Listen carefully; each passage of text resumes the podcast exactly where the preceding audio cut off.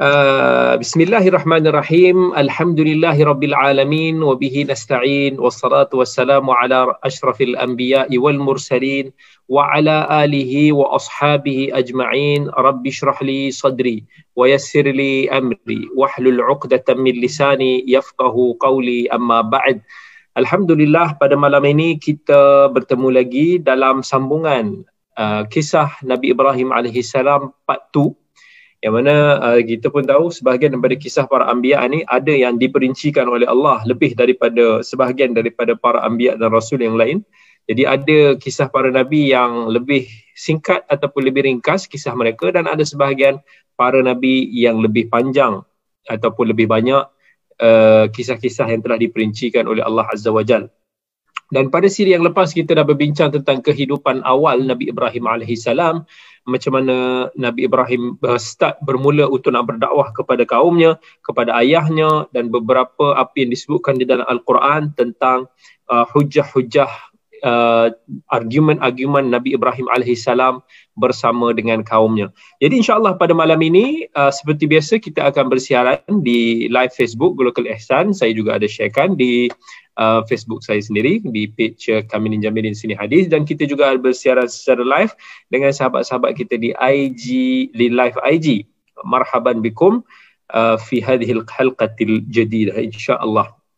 Jadi Uh, pada malam ini kita akan sambung lagi kisah Nabi Ibrahim alaihi salam alaihi salam yang seterusnya iaitu hijrah kisah Nabi Ibrahim alaihi salam berhijrah ke Syam. Okey, kita pun dah sebut pada minggu yang lepas bahawa Nabi Ibrahim alaihi salam ni dia asalnya daripada Iraq, daripada Iraq di kawasan Babylon. So dekat situ daripada tempat kaumnya selepas berlakunya kisah Nabi Ibrahim itu cuba dibakar oleh api Uh, kemudiannya Nabi Ibrahim pergi ke satu tempat yang lain dan kemudian Nabi Ibrahim alaihissalam pun mula untuk pergi ke Syam especially kepada ke bumi Palestin. Okay, apa kata Allah Azza wa Jal? Uh, dalam sebuah firman yang Allah Azza wa Jal firmankan dalam suratul Ankabut Allah kata A'udzu billahi minasyaitonir rajim Bismillahirrahmanirrahim. Fa'amana lahu Lut wa qala inni muhajirun ila rabbi innahu huwal azizul hakim. ووهبنا له إسحاق ويعقوب وجعلنا في ذريته النبوة والكتاب وآتيناه أجره في الدنيا وإنه في الآخرة لمن الصالحين Allah kata Allah Azza wa Jalla kata maka Lut iaitu anak saudara kepada Ibrahim membenarkan kenabian. This ayah menunjukkan bahawa Nabi Lut beriman daripada seruan bapa saudaranya Nabi Ibrahim alaihissalam. Fa'amana lahu Lut. Nabi iman Nabi Lut pun beriman dengan seruan kenabian Nabi Ibrahim. Maka Nabi Ibrahim pun berkata, sesungguhnya aku akan berpindah ke tempat yang telah diperintahkan oleh Allah kepada aku dan sesungguhnya dialah yang maha perkasa lagi maha bijaksana. Kemudian Allah kata kami anugerahkan kepada Ibrahim, Ishaq dan Yaqub iaitu anaknya nanti uh, iaitu Ishak dan cucunya Yaqub dan kami jadikan kenabian dan alkitab pada keturunannya dan kami berikan kepadanya balasan di dunia dan sesungguhnya dia di akhirat termasuk daripada kalangan orang yang saleh. Maka Nabi Ibrahim pun tinggalkan kaumnya di Iraq dan berhijrah uh, apa nama kerana perintah Allah Azza wa Jal masa tu kalau kita nak tahu khabarnya isteri kepada Nabi Ibrahim iaitu Sarah masih tidak memiliki anak. Man, saat itu Nabi Ibrahim ni memang tak ada anak siapa-siapa pun. Yang ikut Nabi Ibrahim berhijrah masa itu adalah anak saudaranya Lut iaitu kita dah sebut juga pada minggu lepas Lut bin Haran bin Azar. Jadi Haran ini adalah ad, uh, apa nama dikatakan adik beradik kepada Nabi Ibrahim alaihissalam uh, Azar adalah ayah kepada Nabi Ibrahim. Kemudian nanti Allah akan takdirkan, Allah akan kurniakan anak-anak yang saleh kepada Nabi Ibrahim dan Allah akan berikan kepada keturunan Nabi Ibrahim itu ada mereka yang dilantik menjadi Nabi dan Rasul dan mereka juga ada di antara mereka yang akan diberi Alkitab. Dan uh, apa nama semua Nabi yang diutuskan setelah daripada Nabi Ibrahim hakikatnya adalah daripada keturunan Nabi Ibrahim. So that's why kita kata para anbiya dan rasul ni dia ada tiga gelombang. Satu Nabi Nabi Adam alaihi salam ini first fasa sebagai manusia yang pertama kemudian uh, setelah 10 generasi lebih kurang datangnya Nabi Allah Nuh alaihi salam uh, Nabi Allah Nuh ini setelah zaman dia ni semua umat manusia ni kecuali orang yang beriman telah dihapuskan maka tinggallah hanya mereka yang beriman ni dari, datang daripada susu galuh uh, orang yang beriman dan para nabi yang selepas daripada Nuh datang daripada keturunan Nabi Nuh. Selepas itu uh, gelombang yang ketiga iaitu Nabi Allah Ibrahim alaihi salam semua nabi-nabi yang datang selepas zaman Nabi Ibrahim ni semua datang daripada daripada keturunan beliau uh, sallallahu alaihi wasallam. Dan ini adalah kita kata satu bentuk penghormatan Allah Azza wa Jalla kepada Nabi Ibrahim yang sanggup untuk nak meninggalkan tempat kelahirannya, keluarganya, kaum kerabatnya yang demi untuk nak pergi ke sebuah tempat demi beribadah kepada Allah Azza wa Jal dan menyeru manusia ke kepada agama Allah. Dan daerah yang telah diperintahkan oleh Nabi Ibrahim untuk pergi itu adalah kita sebut sebagai daerah Syam. Which is Syam ni dia merangkumi kawasan-kawasan seperti Palestin, seperti Syria sekarang, uh, Jordan, yang mana itu semua dahulunya dikenali sebagai Syam. Uh, dan uh, inilah apa yang telah Allah tegaskan kepada uh, Nabi Ibrahim alaihi salam. Um, Allah kata ilal ardil lati barakna fiha iaitu uh, Nabi Ibrahim ini pergi berhijrah kepada sebuah negeri yang telah kami berkati keberkati. Um, kemudian is uh, walaupun dalam daripada sudut keberkatan itu ada khilaf daripada pandangan ulama, ada yang mengatakan ia bermaksud Mekah iaitu merujuk kepada uh, nanti bila bila Nabi Ibrahim tinggalkan anaknya kepada uh, da, eh, apa nama uh, isterinya Hajar itu di Mekah, tapi ada juga kata ia bermaksud uh, maksudnya adalah Baitullah ataupun Baitul Maqdis. Uh, Baitul Maqdis adalah bumi para anbiya dulu. Um, kemudian is uh, walaupun kat sana ada daripada sumber Israiliyat menerusi riwayat Ka'ab al-Ahbar yang kata bahawa bumi yang diberkati itu adalah Haran uh, di di di Syam. Um, dan kita pun ada sebut sebelum ini daripada kalangan ahli kitab uh, bahawasanya Ibrahim alaihissalam dikeluar daripada daerah Babylon uh, dengan Nabi Allah Lut anak saudaranya. Uh, family dia juga Nahor dan juga isterinya Sarah. Dan dikatakan isteri saudaranya iaitu Milka juga bersama-sama dengan uh, rombongan Nabi Ibrahim ini keluar ke bumi Syam. Dan mereka singgah di Haran dan di sanalah ayah kepada Nabi Ibrahim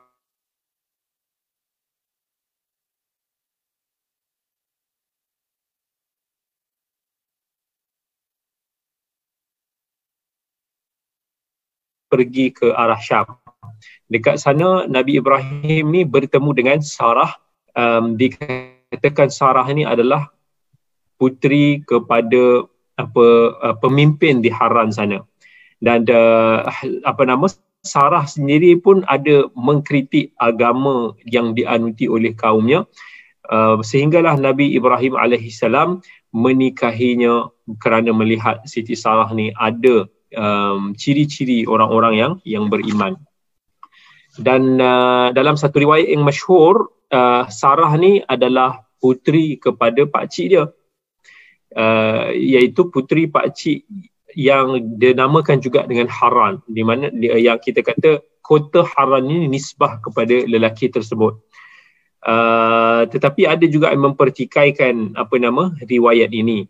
But apa pun Siti Sarah alaihi salam telah berkahwin dengan Nabi Ibrahim alaihi salam dalam perjalanan uh, Nabi Ibrahim itu pergi ke bumi Syam.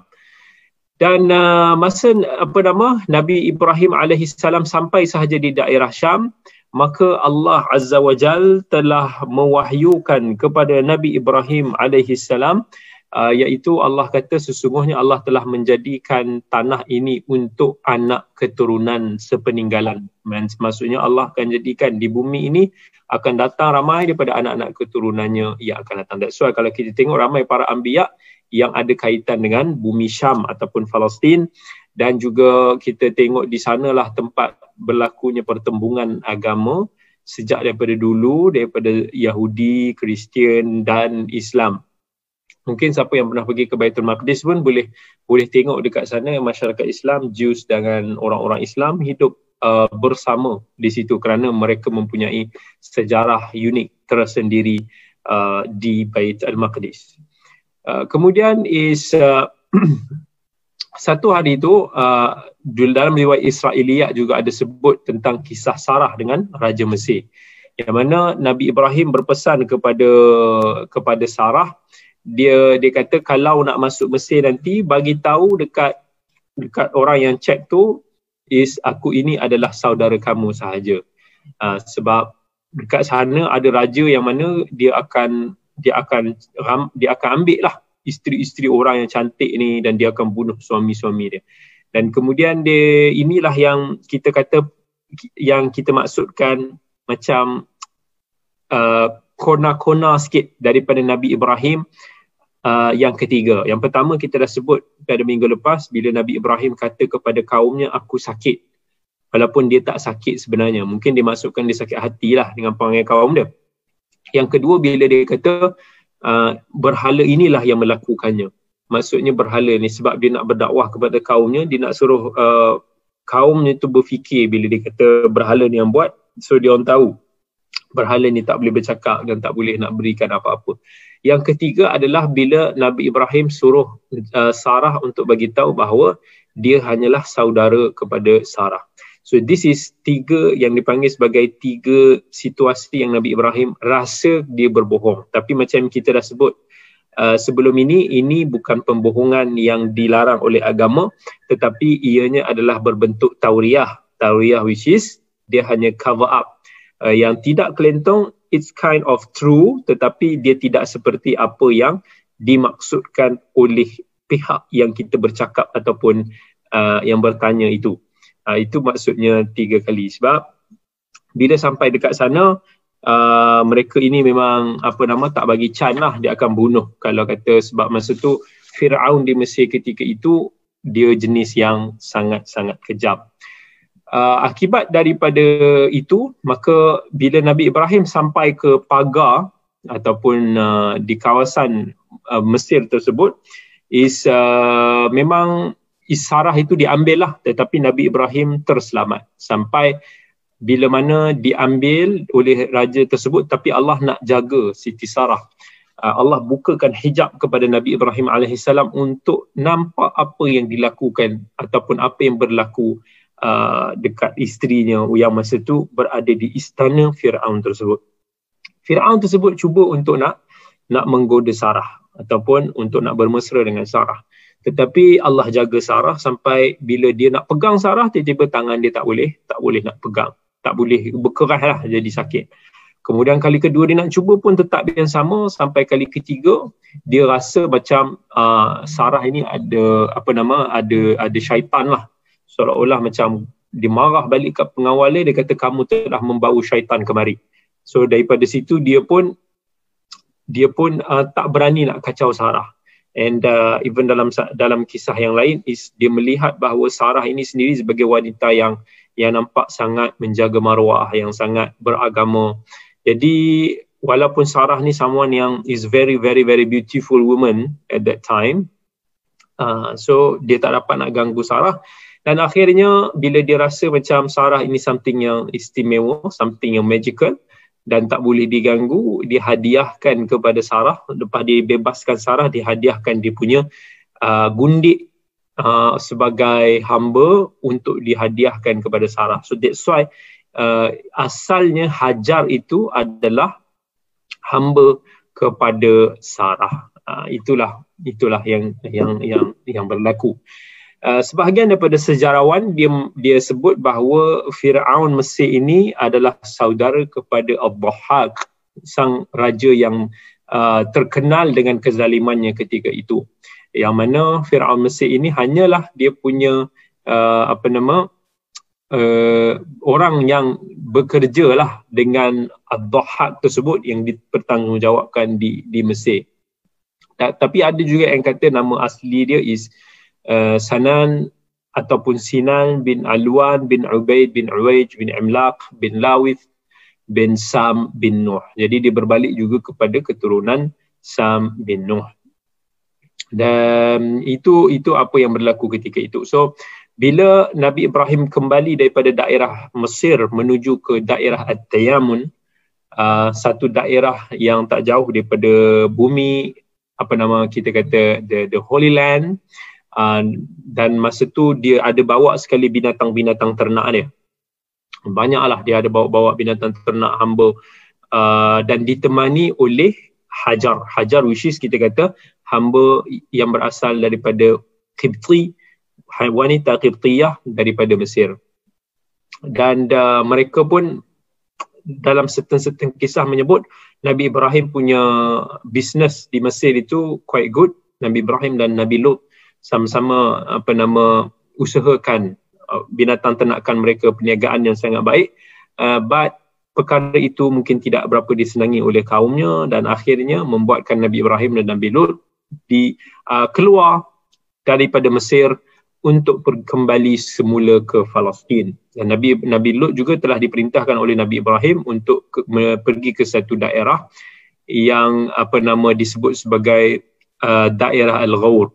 Dan masa tu Nabi Lut pun singgah di satu uh, kawasan yang dinamakan sebagai kota Sadum yang asal perkataan sodomai sodom tu daripada itulah kota itulah yang terkenal dengan LGBT tu. Sampai dekat situ orang-orang dia orang dapati orang-orang daripada kota Sodom itu some, someone is a very uh, orang kata disgusting ataupun kita kata disaster lah so very terrible uh, so di situlah akhirnya Nabi Lut alaihi salam pun stay uh, dan Nabi Ibrahim pun pergi di jauh sikit daripada situ tapi still dalam bumi Palestin.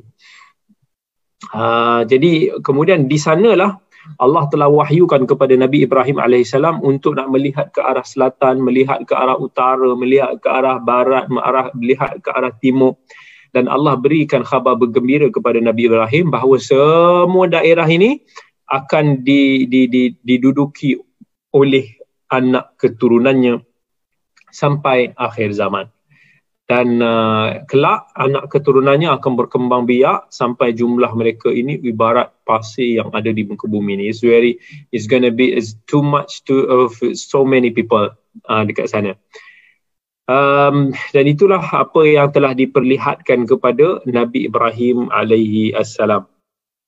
Kemudian is uh, Nabi, uh, dan selepas itu is para sejarawan Islam ada mengatakan um, masa tu ada orang dekat dekat tempat Nabi Lut sampai ni ada depa ni mula-mula dia orang zalimi Nabi Lut dia orang tahan dia ambil harta benda yang dibawa oleh Nabi Lut binatang-binatang ternakan yang berniaga dekat Mesir dulu pun diambil dan khabar tersebut sampai kepada Nabi Ibrahim.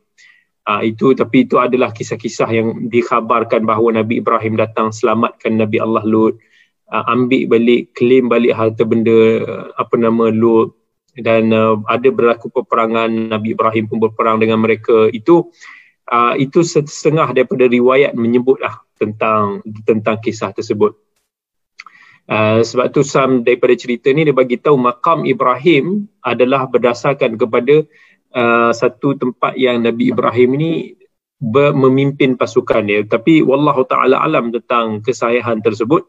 Yang kemudian Nabi Ibrahim kembali ke daerahnya. Ibnu Kathir pun ada cerita tentang ni. Uh, Nabi Ibrahim kembali dengan membawa kebenaran, uh, kemenangan dan disambut oleh raja-raja di daerah Baitul Maqdis. So kemudian Nabi Ibrahim stay lah dekat situ. So Nabi Ibrahim stay dekat dekat Baitul Maqdis, tak jauh daripada situ. Nabi uh, Lut awal-awalnya dulu dia stay dekat kota Sadum. Kemudian datanglah detik-detik yang mana is uh, akan Nabi Ibrahim ini melahirkan uh, bukan Nabi Ibrahim melahirkan tapi akan dikurniakan anaknya yang telah ditunggu sekian lama iaitu Nabi Ismail alaihi salam. Sebahagian daripada kalangan ahli kitab menyebutkan bahawa Nabi Ibrahim salam doa kepada Allah supaya dikurniakan keturunan yang baik. Kemudian Allah Azza wa Jal berikan khabar gembira kepada Nabi Ibrahim salam.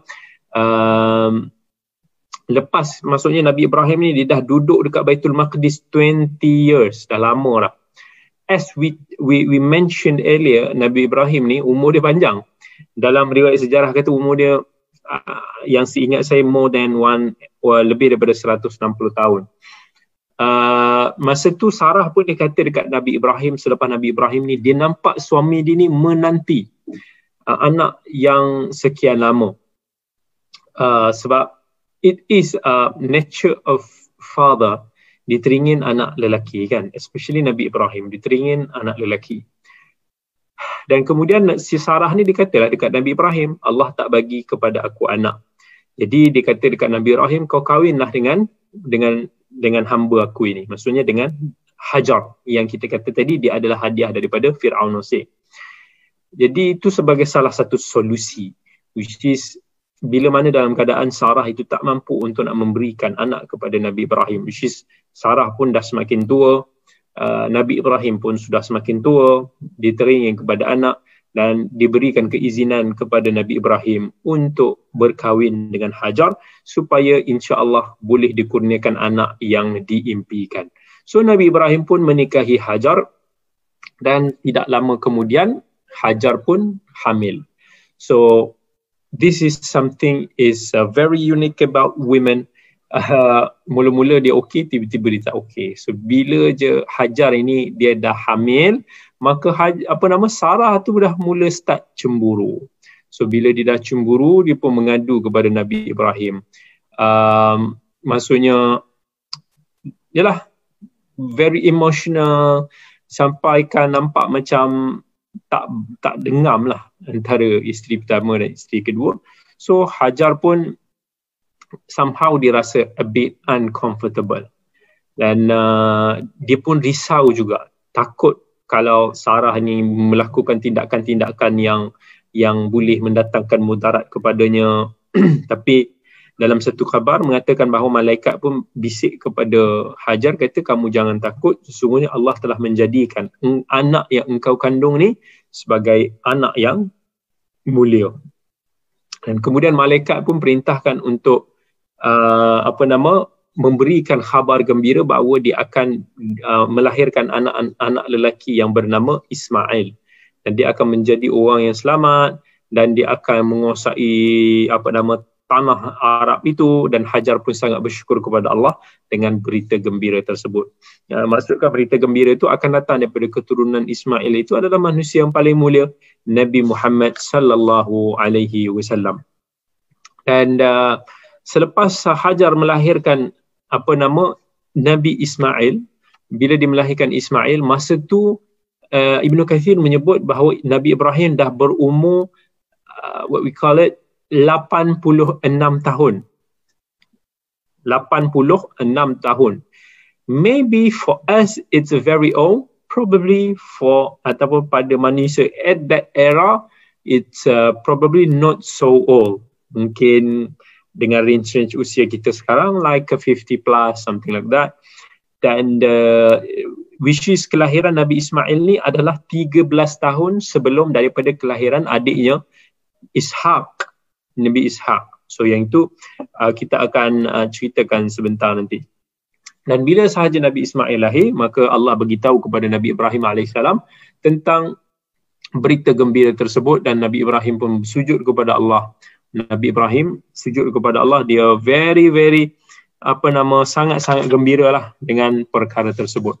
Kemudian Allah pun berfirman kepada Ibrahim, aku telah mengabulkan permohonanmu dengan lahirnya Ismail dan aku telah melimpahkan keberkatan kepadanya dan aku telah menambahkan, mengembang biakkan keturunannya dengan jumlah yang sangat banyak dan akan lahir darinya 12 pembesar yang kesemuanya aku jadikan sebagai pemimpin bangsa yang besar. So Nabi Ibrahim sangat gembira kerana uh, this is very special uh, tentang anak ini yang mana Allah apa Allah jadikannya kepada keturunan anaknya Nabi Ismail alaihi salam ini. But bila bila Nabi Nabi Ismail lahir je kecemburuan kecemburuan Sarah pun semakin menjadi-jadi. Sampai ke satu tahap dikatakan bahawa Nabi Isma, uh, Hajar ni uh, dia saya tak tahu apa nak panggil. Kononnya dia antara orang yang awal dulu memakai pedung ataupun entah apa istilah dia. Dia punca dia dulu is di rumah mereka ini uh, kan tanah dia tak adalah marble something yang kita hidup sekarang tak ada tiles apa dia dia hanya tanah kan.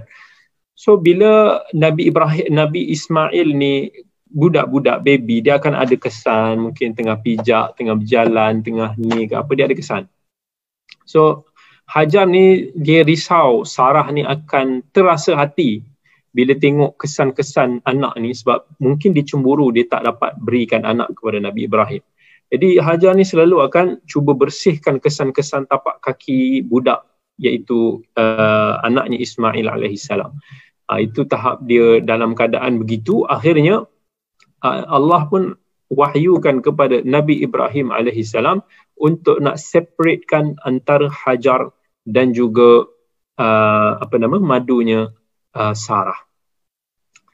Maka kemudian is uh, Nabi Ibrahim pun bawa Sarah ini pergi ke satu tempat yang dia pun tak tahu lagi sebenarnya ke mana destinasi. Jadi Hajar pun ujian bagi dia.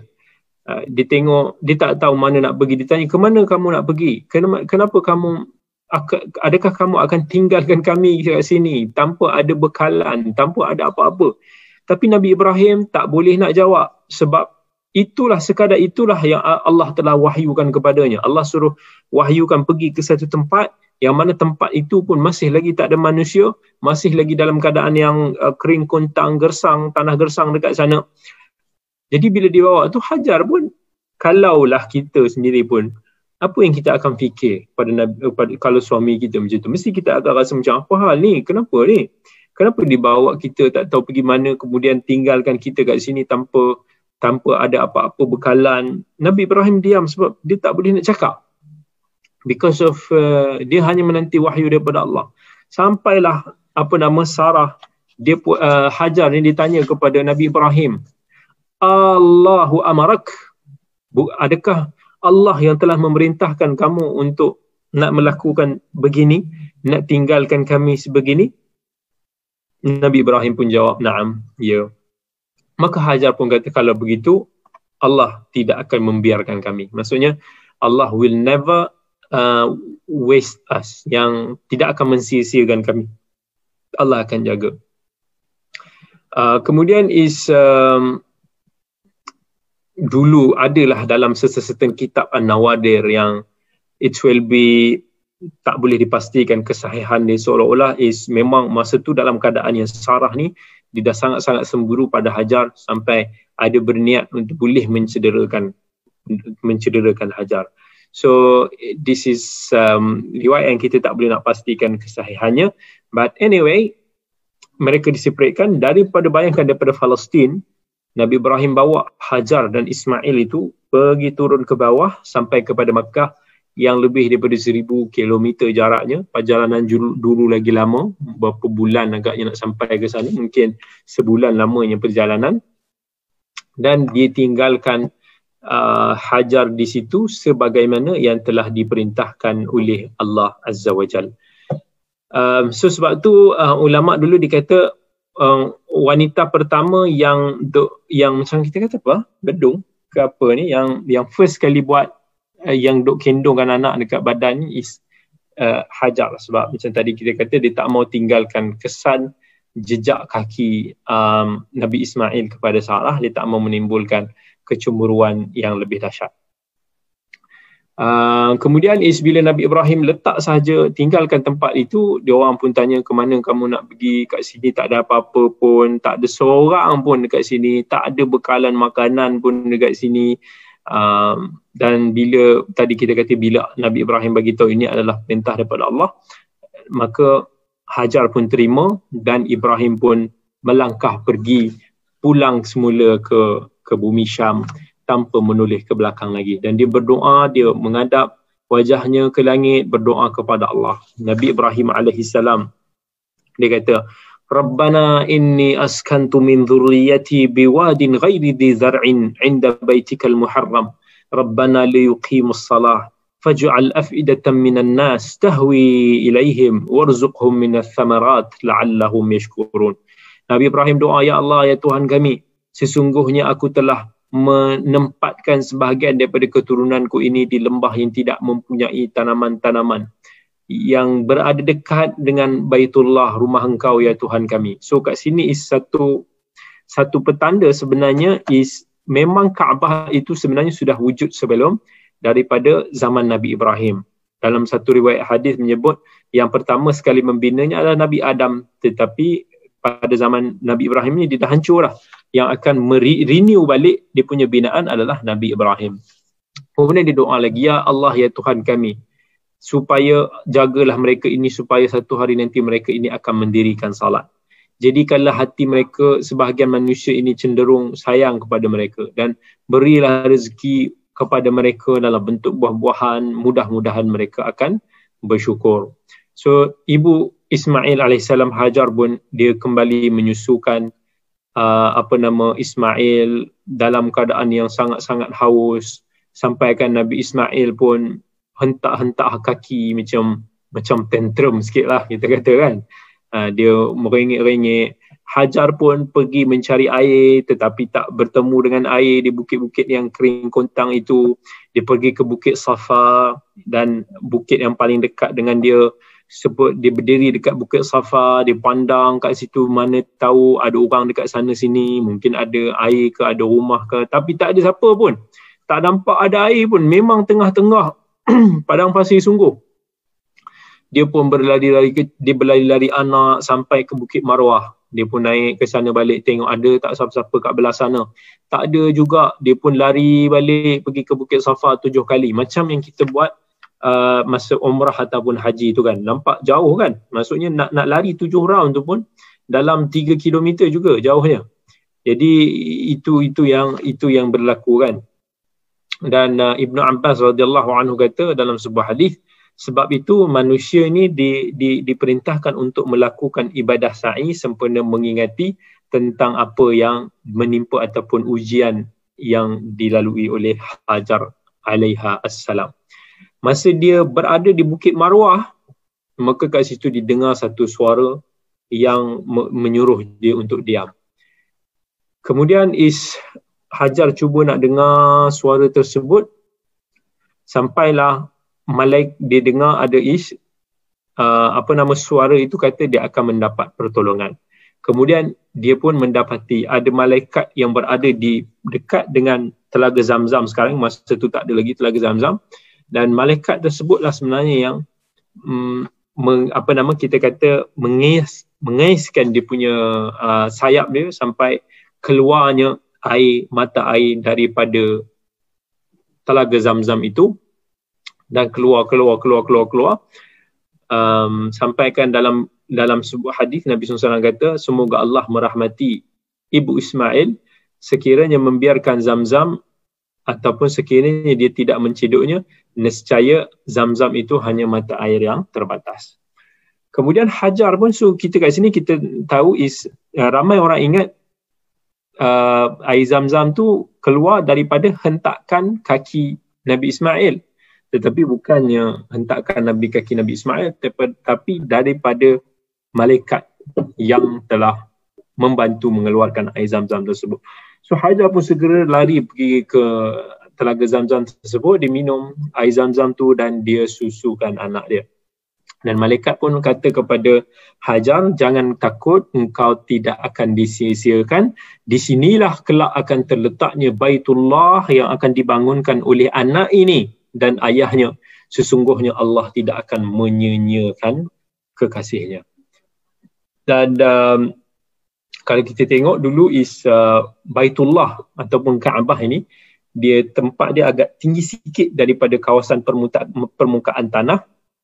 Sebab dan uh, masa tu boleh kata sering jugalah terjadi banjir yang boleh mengikis sebahagian daripada apa nama shape sebenar uh, Baitullah. Um, kalau kita ingat kisah Nabi SAW masa umur dia around 35 kan ada berlaku juga banjir yang mana telah merobohkan apa nama sebahagian besar construction Baitullah tu kan yang peristiwa Nabi letakkan Hajar Aswad tu kembali ke tempat dia tu. Dan uh, itu berlakulah sebelum itu beberapa kali banjir yang telah merubuhkan uh, Kaabah tersebut. Uh, sampai kita kata is um, pernah maksudnya terkikis lama lah Baitullah ni. Sampai satu hari ni datang kelompok dat- daripada Bani Jurhum uh, yang kita ceritakan dia datang daripada Yaman dia lalu masa tu kebetulan dekat Mekah. Bila didapati kat situ ada air mata apa apa air zam-zam dia boleh dapat daripada burung-burung kan. Burung-burung pun datang minum. So dia tahu dekat situ macam ada mata air dia follow burung tersebut dan dapati ada mata air. Di situ ada seorang wanita seorang ibu itu Hajar dan juga seorang budak. So apa nama kebetulan Bani Jurhum ini dia memang nak nak mencari air dekat kawasan tersebut sebab mereka pun sedang bermusafir mencari-cari tempat. Dan uh, dia pun tengok ada wanita itu iaitu Hajar dia pun apa nama minta izin kepada Hajar untuk nak minum air zam-zam ni. Dan Hajar pun bagi tahu boleh kalian minum tetapi kalian tidak berhak untuk nak memiliki air ini maksudnya air ini adalah milik kami. Dan uh, itulah kat situlah uh, saat mulanya Bani Jurhum pun uh, menjadi kawan kepada Hajar Ismail kat situ, di take care ibu, ditengok anak-anak ni, dia pun minta izin untuk nak nak duduk dekat kawasan kawasan mata air ni. So di situ kira automatically Hajar bersama dengan kabilah Bani Jurhum yang datang berpindah ke sana. Bani Jurhum which is uh, kabilah asal bahasa Arab yang mereka ini berbahasa Arab. Nabi Ismail, if I'm not mistaken, dia bercakap bahasa yang sama dengan ayahnya dulu, bahasa Syrian. Uh, sebelum bila dia masa masa tapi dia kan baby masa tu Nabi Ibrahim ni bukan bercakap bahasa Arab tetapi Bani Jurhum ni kita kata dia daripada suku yang Arab bin Qahtan so daripada Arab bangsa pure Arab pure asli ni mereka ini duduk dekat kawasan tersebut. Jadi Nabi Ismail pun membesar dan belajar bahasa Arab daripada Bani Jurhum tersebut. Sampailah Nabi Ismail semakin dewasa semakin besar dan Nabi Ismail pun bernikah dengan wanita daripada Bani Jurhum. Akhirnya ibu kepada Nabi Ismail Hajar pun wafat maka datanglah Nabi Ibrahim uh, setelah Nabi Ismail menikah Ibrahim bila dia datang dia nak tengok anak dia Ismail tapi dia tak dapat bertemu dengan Nabi Ismail sebab dia tengah keluar. So ditanya kepada isteri dia tentang masa tu dia singgah dekat rumah Ismail, ada isteri Nabi Ismail, dia tanyalah. Jadi isteri Nabi Ismail ni kata dia suami dia keluar mencari nafkah. Kemudian Nabi Ibrahim pun dia tanyalah tentang macam mana keadaan rumah tangga ni semua. Um, isteri dia cuma mengadu je lah. Dia kata kami ni hidup macam biasa, kami ni hidup susah, komplain sana, komplain sini. Dan Nabi Ismail, Nabi Ibrahim pun cakap dekat isteri dia, kalau suami mu balik nanti, sampaikan salam aku kepada dia dan katakan kepadanya supaya gantikan pintu rumahnya. Jadi bila Nabi Ismail balik, maksudnya Nabi Ibrahim dia, dia tak tunggu dia, dia balik. So masa Nabi Ismail datang, dia ada feel something, So ditanya kepada isteri dia siapa yang datang tadi. Isteri dia kata tadi ada orang tua macam ni, macam ni ciri-ciri dia. Um, ditanya kat mana engkau dan nak diceritalah. So Nabi Ismail bila dengar cerita dia tahu oh dia tahu itu ayah dia lah Nabi Ibrahim. So ditanyalah ada apa-apa pesan tak daripada ayah dia uh, Hajar uh, isteri dia tu bagi tahu ada dia kata supaya engkau gantikan pintu rumah. So Nabi Ismail pun kata itu adalah ayahku dan dia telah memerintahkan kepada aku untuk nak menceraikan kamu. Maksudnya sebab Nabi Ibrahim tahu isteri yang duk banyak komplain, duk komen pasal rumah tangga, pasal suami dia ni semua uh, tanpa sebab ni is bukan isteri yang baik. So Nabi Nabi Ibrahim pun pesan nasihat kepada Ismail supaya berpisah dengan isteri dia. So Nabi Ismail pun follow order ayah dia dan minta uh, bekas isteri dia untuk pulang ke pangkuan keluarga dia dan dia pun berkahwin dengan wanita lain puteri daripada uh, suku kabilah Bani Jurhum dan tak lama kemudian Nabi Ibrahim pun kembali datang nak bertemu dengan Nabi Ismail dan benda yang sama berlaku Nabi Ismail kat luar tengah kerja tengah cari nafkah. So bila dia tanya apa khabar kamu? Macam mana kehidupan kamu dengan suami kamu? Isteri itu bersyukur saja. Alhamdulillah Alhamdulillah so, everything is good baik. Dan um, dia kata kami pun makan cukup baik ni semua. Dia layan Nabi Ibrahim dengan baik semua.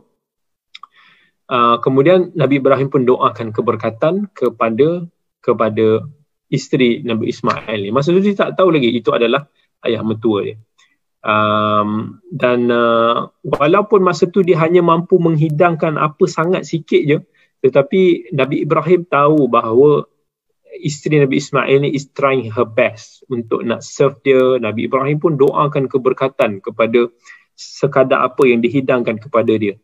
Uh, so kemudian dia dia pesan dia kata tak apalah aku balik dulu. Padahal jauh tu nak balik ke Palestin tu. Perjalanan yang sebulan agaknya lamanya tetapi tak sanggup tunggu untuk nak jumpa dengan uh, apa anaknya Ismail. So sampai dia kata isteri kalau Nabi Ismail balik kata kat dia is kuatkan pintu rumah dia. Uh, stay. So bila Nabi Ismail balik dia tanya ada macam ada orang datang tadi. Dia kata ya ada orang tua begini begini begini. Uh, dia kata macam ni macam, macam macam ni sampai Nabi Ismail pun kata oh okey itu ayah aku dia datang untuk nak tanya tentang kondisi kita dan uh, dia dia apa nama dia maksudkan pintu rumah itu adalah engkau diperintahkan aku untuk nak pertahankan kamu untuk nak keep our marriage ataupun maintain our rumah tangga. Dan uh, setelah beberapa waktu Nabi Ibrahim pun datang, masa tu Nabi Ismail tengah apa nama tengah adalah tengah dia buat something dekat dengan tempat air Zam-Zam. Masa tu Nabi Ismail terlihat Nabi Ibrahim Nabi ayah dia Nabi Ibrahim dan dia pun bangun dan uh, dia peluk ayah dia kemudian Nabi Ismail pun perintah dia pun cakap Allah telah memerintahkan satu urusan. Ismail pun kata apa yang Allah ada perintahkan kepada dirimu? Nabi Ibrahim pun jawab kau nak tak membantu aku? Nabi Ismail pun cakap of course I will help you. Kemudian Nabi Ibrahim kata sesungguhnya Allah telah perintahkan kepada aku untuk nak membangunkan rumahnya di sini. Kemudian Nabi Ibrahim pun tunjuk kepada satu tempat tanah yang telah Allah tetapkan. Dia kata kita akan membina Baitullah, memperbaharui binaan Baitullah Kaabah di sini.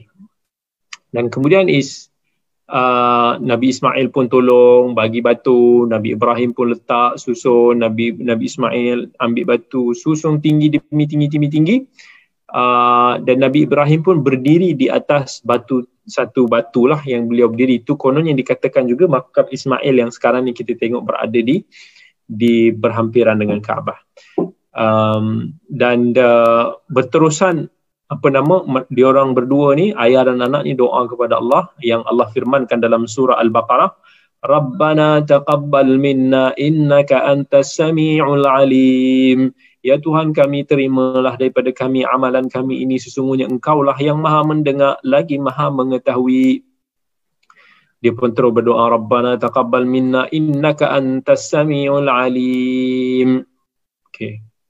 Kemudian is um, itulah apa yang yang terjadi dalam kedua-duanya untuk nak membina Baitullahi Kaabah.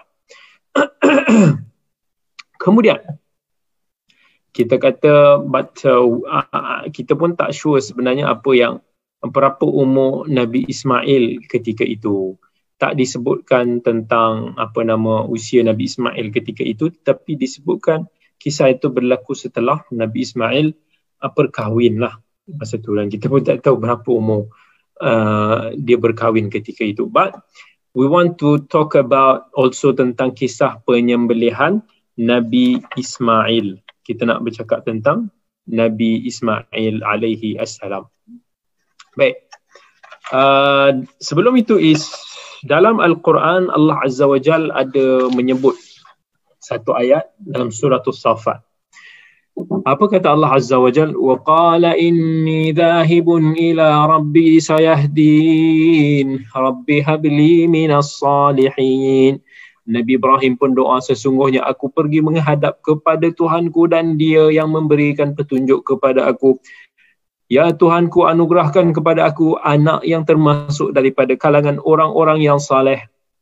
Maka Allah kata, فبشرناه بغلام حليم lalu kami berikan khabar gembira bahawa dia akan memiliki seorang anak uh, yang amat sabar فلما بلغ معه السعي قال يا بني إني أرى في المنام أني أذبحك فانظر ماذا ترى قال يا أبت فعل ما تؤمر ستجدني إن شاء الله من الصابرين bila anak itu sampai kepada satu usia maka Allah perintahkan kepada Nabi Ibrahim untuk berkata kepada anaknya wahai anakku sesungguhnya aku melihat dalam mimpi bahawa aku menyembelihmu maka apa pendapat apa pandanganmu dan dia menjawab wahai ayahku kerjakanlah lakukanlah apa yang telah diperintahkan kepadamu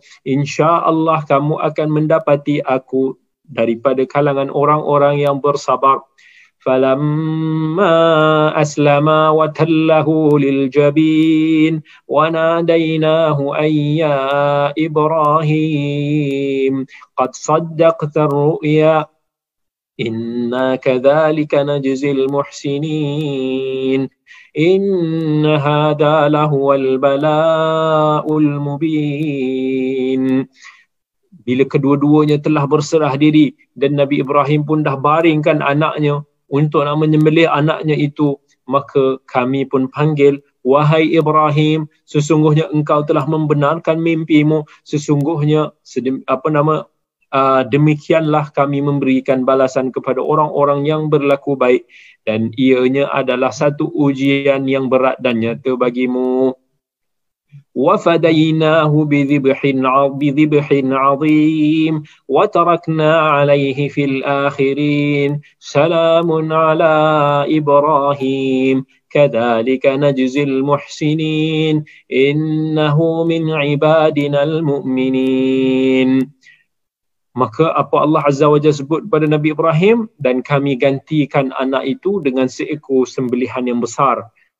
Dan kami abadikan kami jadikan Ibrahim itu pujian yang baik di kalangan orang-orang yang kemudian salam sejahtera dilimpahkan ke atas Ibrahim. Demikianlah kami memberikan balasan kepada orang-orang yang berbuat baik. Sesungguhnya ia termasuk daripada daripada hamba kami yang beriman Kemudian Allah kata, وَبَشَّرْنَاهُ بِإِسْحَاقَ نَبِيًّا مِنَ الصَّالِحِينَ وَبَارَكْنَا عَلَيْهِ وَعَلَى إِسْحَاقَ وَمِنْ ذُرِّيَّتِهِمَا مُحْسِنٌ وَظَالِمٌ لِنَفْسِهِ مُبِينٌ Dan kami berikan khabar gembira kepada kelahiran Ishak, seorang Nabi yang termasuk daripada kalangan orang yang saleh. Kami limpahkan keberkatan ke atasnya dan ke atas Ishak dan di antara anak cucunya ada yang berbuat baik dan ada pula yang zalim terhadap diri mereka sendiri dengan nyata. Jadi Allah Azza wa Jal uh, sebutkan kisah ini, kisah tentang macam mana Nabi Ibrahim uh, diperintahkan untuk nak menyembelih anaknya ini dan ini termasuk daripada uh, punca ataupun satu peristiwa yang very symbolik ha, uh, yang membuatkan pada sampai hari ini pada hari raya kurban kita akan uh, apa nama? Udhiyah. Kita akan menyembelih binatang korban sempena kepada ingatan Allah uh, uh, sempena kepada Nabi Ibrahim AS but there, there are something that I want to uh, tell you about yang bila Allah Azza wa Jalla sebut dalam Quran tadi apa Allah kata وتركنا عليه في الآخرين سلام على إبراهيم Allah kata kami telah tinggalkan Ibrahim itu menjadi sebutan yang baik kepada orang-orang selepasnya salam sejahtera ke atas Nabi Ibrahim kerana Allah makbulkan doa Nabi Ibrahim alaihi salam ini maka sampai kepada hari ini kalau kita tengok Allah Azza wa Jalla maintainkan banyak daripada amalan-amalan yang simbolik daripada Nabi Ibrahim AS untuk kita lakukan. Sebab bila kita lakukan benda ini, kita akan ingat kepada Nabi Ibrahim. Itu yang dimaksudkan dengan sebutan yang baik. Allah jadikan Nabi Ibrahim ni sebutan yang baik kepada orang-orang lain selepas daripada engkau. Termasuk daripada kalangan kita umat Islam ini. Dan bukan hanya orang Islam ini sendiri tetapi Nabi Ibrahim ni adalah sebutan yang baik kepada kalangan orang-orang Jews, orang-orang Kristian Even orang Kristian dan Yahudi sendiri pun cuba nak claim Nabi Ibrahim itu adalah Nabi mereka. Tetapi Allah Azza wa Jal bidas dalam Al-Quran, Allah kata, Ma kana Ibrahim Yahudiyya wala Nasraniyya, walakin kana hanifan musliman wa ma kana minal musyrikin. Bukanlah Nabi Ibrahim itu daripada kalangan orang Yahudi, bukanlah daripada kalangan orang Kristian, tetapi dia adalah seorang yang musliman, seorang yang hanifan, yang seorang yang Allah kata dia adalah di atas syariat Islam. Kemudian sebutan yang baik ini if kita perhatikan tengok daripada amalan-amalan agama kita sendiri. Hajinya.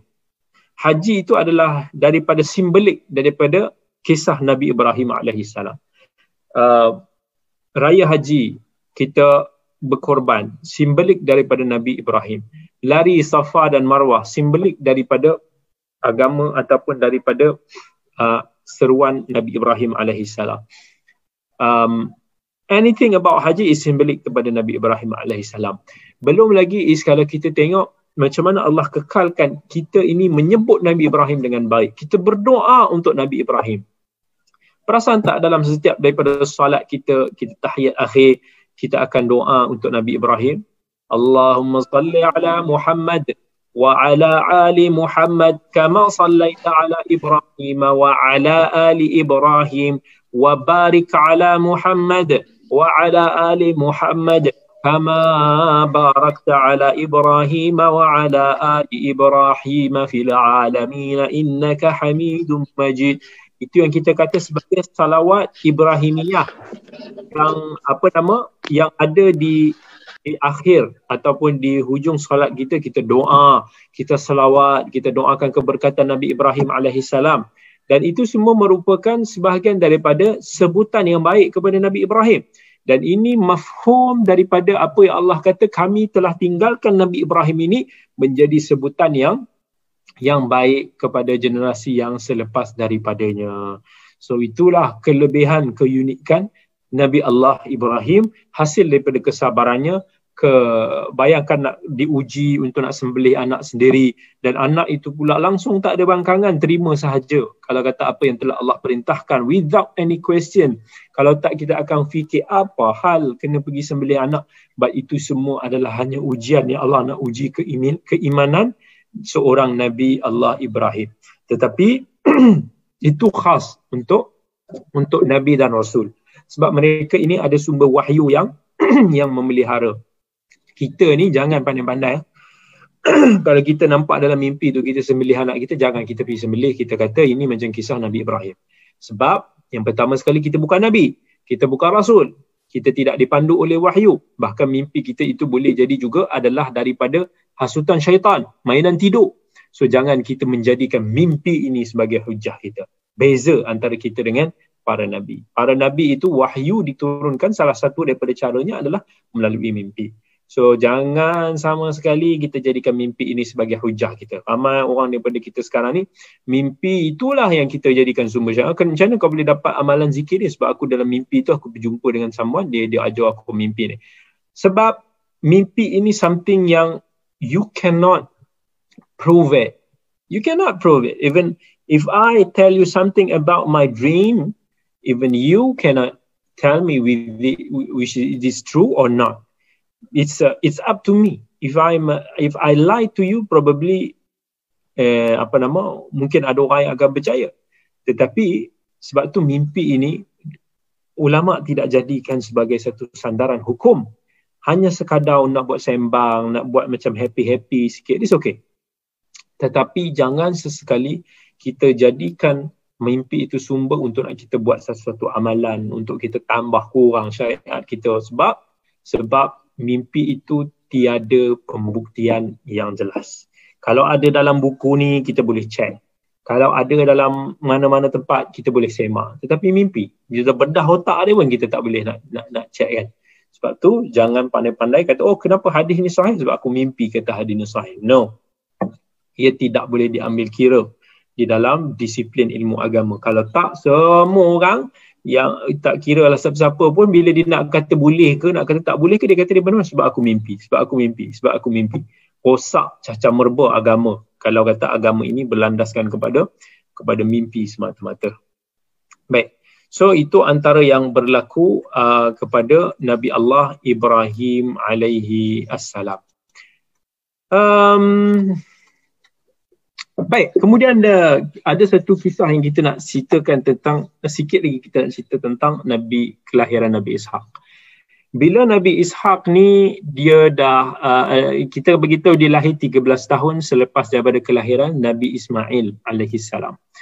And uh, tadi kita dah cerita apa yang berlaku di Mekah apa nama meanwhile di apa nama di Palestin suddenly is masa itu adalah masa yang mana Allah telah janjikan kepada kaum Nabi Lut untuk diazab. Kisah Nabi Lut kita akan cerita selepas ini.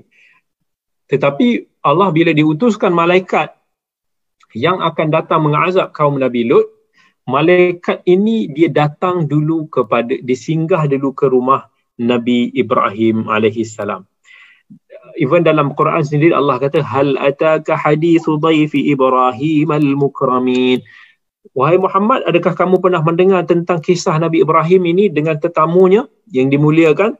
Idza khalu alaihi faqalu salaman qalu qala salamun qaumun munkarun. Dia orang tiba-tiba datang, tak ada siapa-siapa kenal. Tiba-tiba dia bagi salam. Salam. Nabi Ibrahim jawab balik salam. Tapi siapa kamu ni? Tak dikenali pun faragha ila ahlihi faja'a bi'ijlin samin kemudian Nabi Ibrahim ni subhanallah dia dikatakan antara manusia yang mula-mula sekali sunnah memuliakan tetamu ini dikenali daripada Nabi Ibrahim. He is someone that really really mm, I don't know what to call in English uh, who are memuliakan tetamu. Daif daif bahasa um, guest guest kan. So dimuliakan tetamu dia sampai bayangkan ini tetamu yang dia tak kenal eh. Datang malaikat ni menyamar sebagai tetamu dia. Dia pergi sekejap disediakan disembelih ijlin samin lembu yang gemuk. Disembelih lembu yang gemuk semata-mata untuk nak menjamu. Dia bukan sembelih lembu kurus eh. Maksudnya dia bukan sembelih ala kadar.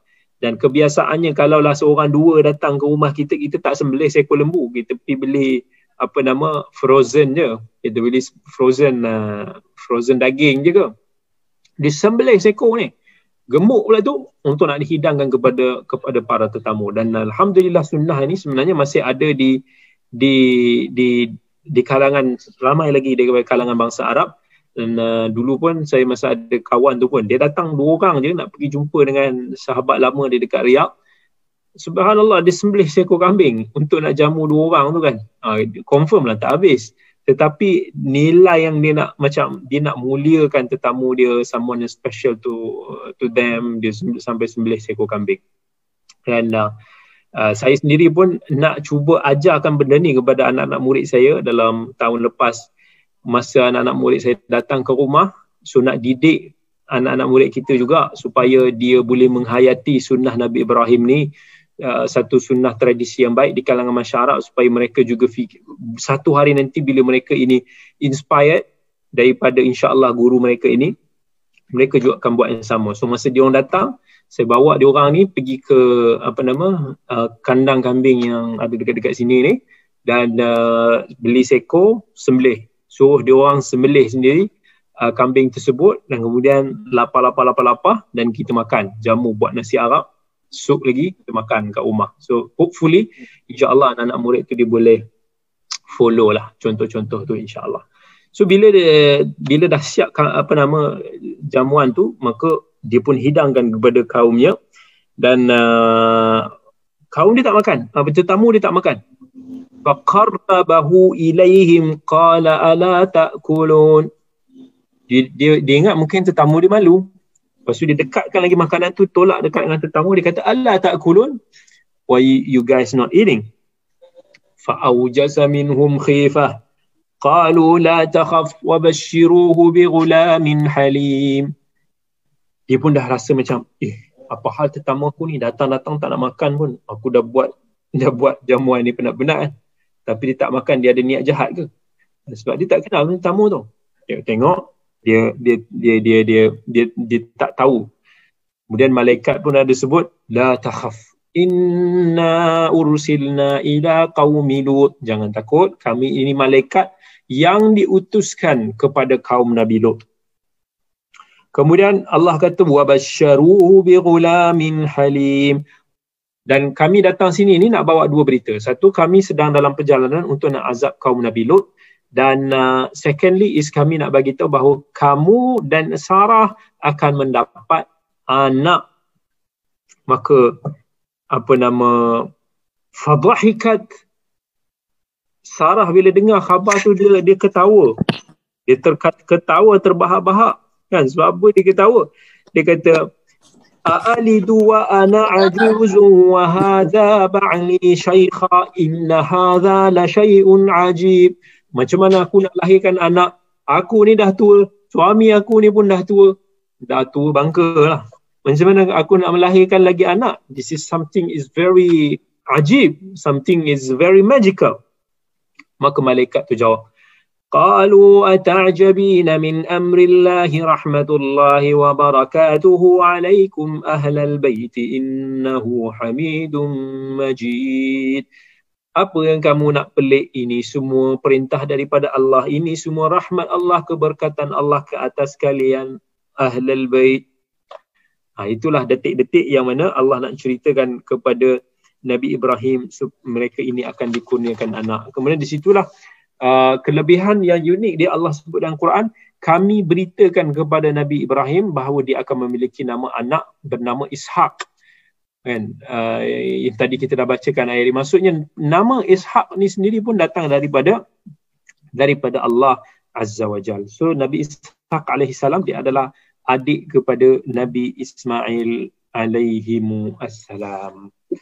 So inilah uh, apa nama kisah yang berlaku antara Nabi uh, dalam kalangan family Nabi Ibrahim dan anak-anaknya Nabi Ismail alaihi assalam.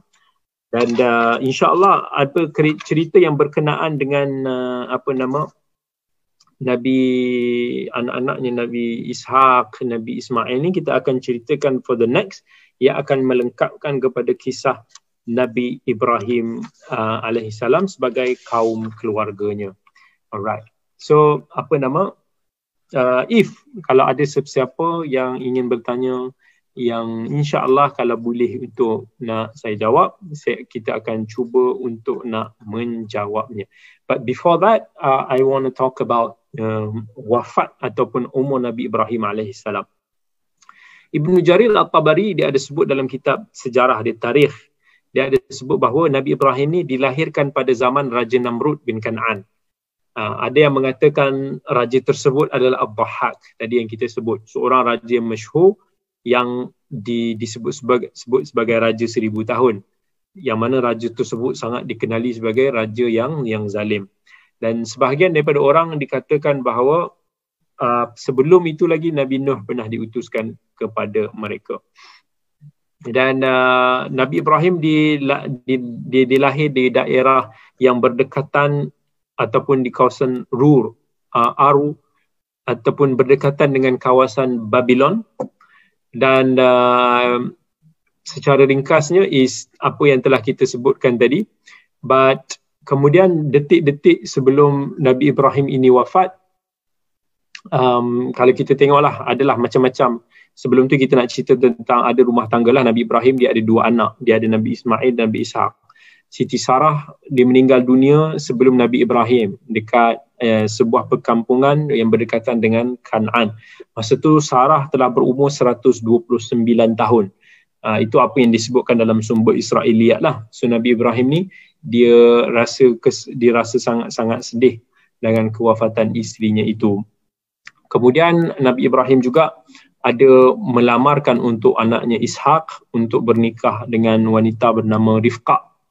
Rifqa yang mana um, mas, kemudian Nabi Ibrahim alaihissalam juga dalam sumber Israiliyat mengatakan bahawa dia ada mengkahwini wanita bernama Qaturah dan melahirkan anak-anaknya antaranya Zamran, Yaqshan, Madan, Madian, Siqaq dan Syuh. dan mereka sebutkan bahawa anak-anak Qaturah tersebut tidak memiliki anak-anak sama sekali. So kalau daripada riwayat ni sudah datang daripada mana? Uh, orang yang mengatakan bahawa orang Melayu ni datang daripada isteri ketiganya iaitu Qaturah. Sebab dalam sumber sejarah ni kata Qaturah ni anak-anak dia, dia tak ada dia tak ada waris lah, tak ada keturunan. So nak claim, nak dakwa sesuatu, we have to bring the proof. We cannot claim dan make some theories kemudian nak suruh orang percaya without uh, any apa nama scientific ataupun any solid evidence.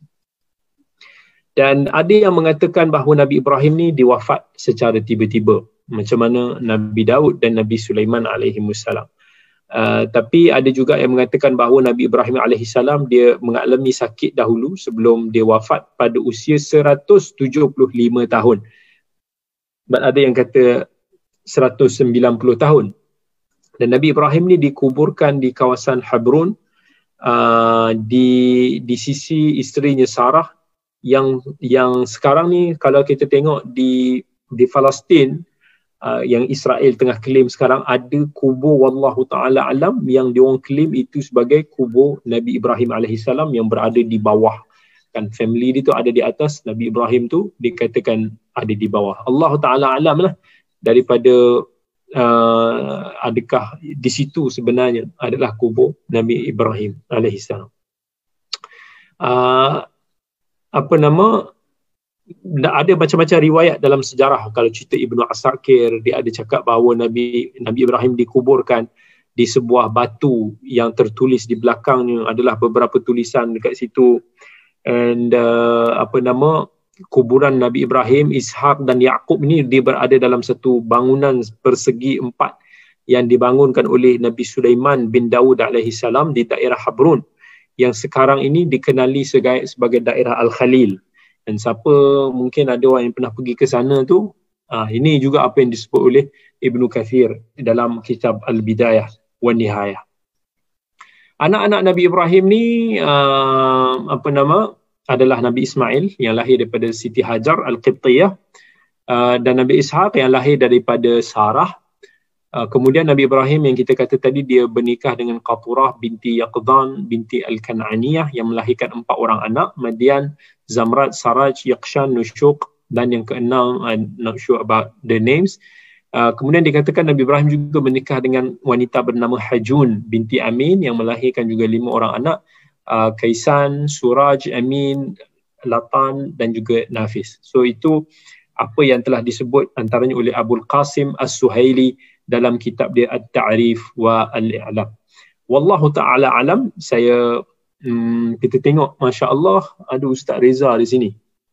Dia tanya kisah Nabi, isteri Nabi Ibrahim yang nama Qaturah itu, sahih ke doktor? Oh, Reza dibawa soalan-soalan saya rasa daripada Facebook um, kesahihan dia itu kita tak tahu tetapi itulah sumber-sumber yang disebutkan oleh Israeliat. Israeliat menyebut bahawa itu yang kita dah sebut isteri-isterinya ada antara antaranya bernama uh, Qaturah sebagai isteri yang ketiga dan yang keempat bernama Hajun.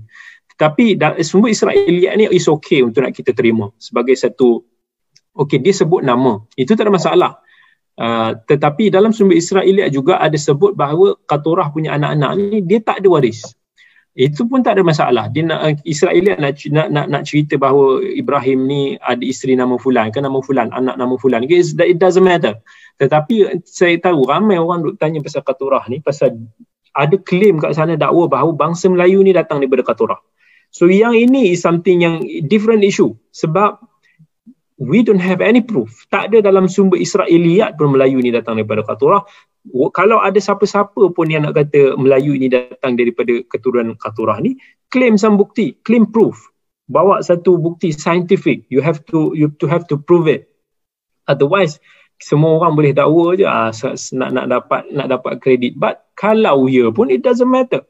Ah, bukannya satu apa-apa kelebihan kepada kita ke tak ada tak ada kelebihan apa pun kita semua adalah daripada Adam wa adamu min turab Nabi SAW kata kita semua daripada Adam dan Adam itu adalah daripada kalangan turab.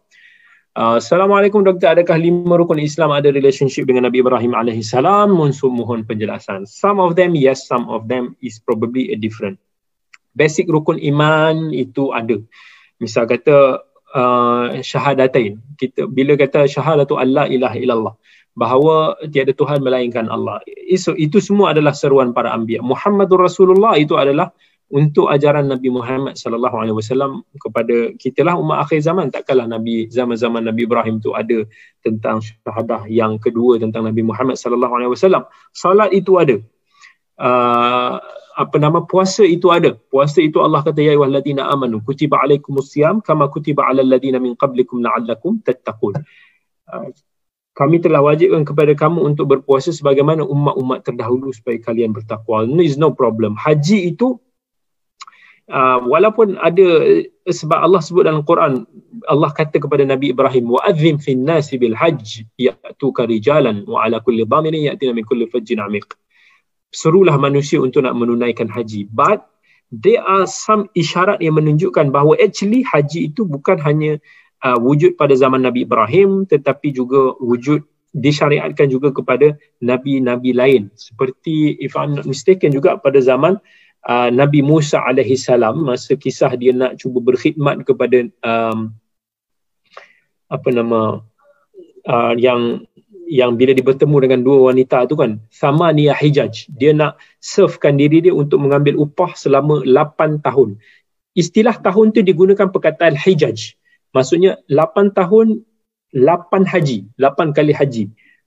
Yang diukur sehaji ni sekali setahun So dekat sana ada isyarat bahawa syariat haji ini masih lagi diteruskan walaupun dia bermula daripada Nabi Ibrahim.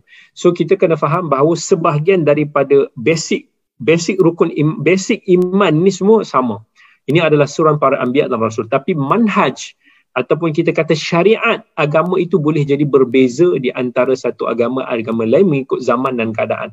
Sebab tu Allah kata dalam Quran walikullin ja'alna minkum syir'atan wa minhaja setiap daripada umat itu dia ada satu syariat dan manhaj tersendiri. For example, mungkin kaedah mungkin kaedah untuk nak uh, melakukan serta-serta amalan itu ada berbeza daripada umat kepada umat yang lain. Pada zaman Nabi Musa alaihi salam, kan bila mana kaum uh, uh, kaum Nabi Musa itu menyembah patung bernama uh, patung yang dibuat oleh Samiri, maka kat situ cara nak bertaubat Allah kata bunuh antara satu sama lain. So cara mereka bertaubat tu dia orang kena mati. Dia kena bunuh each other untuk nak bertaubat. Tapi untuk umat Muhammad Allah rahmati kita, kita nak bertaubat tak perlu sampai untuk nak membunuh uh, untuk dihukum bunuh tetapi cukup untuk nak kita berdoa bertaubat antara kita dengan Allah. So that is maybe a bit different antara satu syariat itu mungkin ada antara satu sama lain dan Nabi Muhammad adalah ending penutup syariat yang kena semua Allah telah wa anzalna alaikal kitaba bil haqqi musaddiqan lima baina yadayhi minal kitabi wa muhaiminan alaih. Al-Quran ini adalah muhaimin yang akan menentukan, yang akan merumuskan, yang akan ubah balik apa yang syariat-syariat sebelumnya must follow syariat Al-Quran. Kemudian is uh,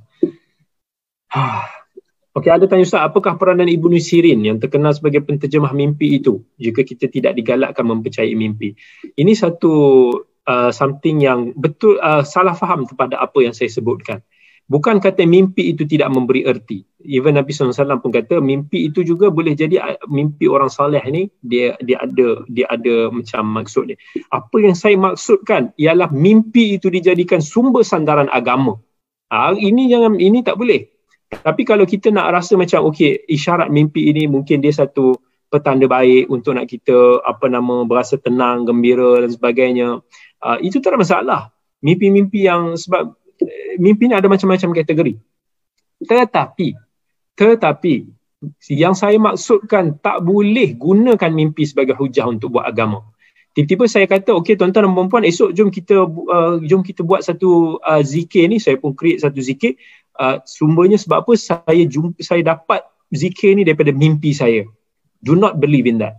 Maksudnya tuan-tuan dan puan-puan tak boleh gunakan mimpi saya itu untuk nak jadikan itu sebagai amalan agama. Itu yang saya maksudkan di situ. Sebab mimpi bukan hujah dalam agama. Hujah dalam agama ini Al-Quran, As-Sunnah. Yang mana yang di situlah yang kita boleh check, kita boleh kita boleh pastikan, kita tengok balik is it betul ataupun tidak. Kalau hadis tu orang bagi, kita itu pun hadis kalau orang cakap, tak kira lah ulama cakap pun, kita boleh check, kita kena check Sebab tu kita tengok zaman-zaman dulu para ulama zaman para hadis ramai sahaja yang kita kata para ulama yang meriwayatkan hadis tapi diriwayatkan dengan sanad-sanad yang daif, sanad-sanad yang mungkin salah. Maka para ulama boleh cek. Para ulama cek dan mendapati ada kesilapan riwayat. Tetapi kalau mimpi berlaku, tak kiralah orang tu orang yang saleh, orang yang alim sekalipun, maka tidak menjadikan dia seorang yang maksum. Boleh jadi ada kesalahan, boleh jadi ada kelumpangan di mana-mana, tetapi dengan mimpi siapa nak cek? Macam mana kita nak cek? Nak tengok perawi dia, nak tengok ni. Ni semua ada dalam ni. Tak tahu. Kita pun tak tahu. Dia menipu. Dia tak menipu. Wallahu ta'ala alam. That's why benda yang uncertainty like this, we cannot make it as a principle of of our deen. Otherwise, rosak agama. Saya kata mimpi saya macam ni, orang tu kata mimpi dia macam tu, orang ni kata mimpi macam ni, semua buat agama masing-masing. Maka berleluasalah bid'ah yang macam mana kita tengok ada pada kelompok-kelompok sekarang yang banyak duk kata mimpi, mimpi-mimpi ni sebagai sumber agama mereka. Yang ini yang saya maksudkan di situ. Bukan daripada sudut satu yang berita-berita baik untuk membuatkan kita rasa tenang atau whatever so it is nak menterjemahkan mimpi itu pun dia ada satu satu bidang. Tapi itu bukan sandaran hukum. Ha, itu kita kena faham. Tak pernah Ibn Sirin, Ibn Sirin tak pernah menjadikan mimpi-mimpi orang tu untuk nak dikata ini okey sebabkan mimpi orang ni kita kena kita kena jadikan benda ni sebagai satu sumber agama kita. Baik. Ha, adakah kita orang Asia ni termasuk dalam keturunan Nabi Ismail juga doktor? Saya ada dengar Nabi Ibrahim naik burak untuk melawat Nabi Ismail. Betul ke? Salam doktor, saya ada terbaca artikel. Masih ada ke umat Nabi Yahya di Iraq? nak orang Asia nak kata keturunan Nabi Ismail. Tak payah sibuk-sibuk nak keturunan Nabi Ismail lah. Kita ni keturunan Nabi Adam semua. Ha, nak nak kata keturunan Nabi Ismail, cek lah susu galuh. Tapi siapa ada rekod tu? Ha, siapa uh, kena buat kajian uh, apa nama kajian mendasar. Ha, dia tak boleh benda ni kita buat teori-teori je.